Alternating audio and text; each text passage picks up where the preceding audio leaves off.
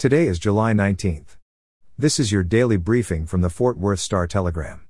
Today will be hot with a high of 109 degrees in Fort Worth. Our top story a juvenile was shot and wounded Sunday evening during a road rage incident in North Fort Worth, police said. Detectives with the gun violence unit are investigating, but no arrests have been made. Fort Worth patrol officers responded to Cook Children's Medical Center just before 7:30 p.m. Sunday on a report of a juvenile being treated for a gunshot wound. Once they arrived, police learned that the boy had been shot in the leg during a road rage incident. The boy told Fort Worth police that he was driving near Long and Angle Avenues when he suffered a single gunshot wound. The juvenile then arrived at the hospital by private vehicle and authorities did not provide any further details on the road rage incident.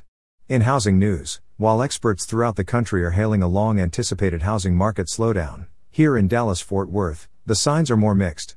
Increasing mortgage interest rates have dissuaded some buyers, and, as a result, home inventory, the number of homes on the market, is finally climbing, albeit slowly. But, in a region with high growth, like DFW, it's undoubtedly still a seller's market. A June survey by Power Buyer Orchard found 16% of Dallas Fort Worth homebuyers planning to buy a home in the next 12 months were willing to increase their budget by $100,000 or more to get their offer accepted. Nearly 50% of homebuyers were willing to increase their budget by $50,000. Furthermore, 41% of buyers were not willing to sacrifice amenities like a walk in closet, double vanity, or outdoor patio. And finally, in environmental news, as if the Texas heat couldn't get any worse, now we have unwanted creepy crawlies to contend with. It turns out bugs need some air conditioning once in a while, too.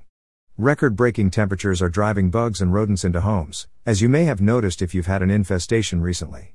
Quote, occasional invaders that like to come in, they stress like you and I do in this heat, they don't like it, said Alamo Termite and Pest Control Manager Jay Robinson.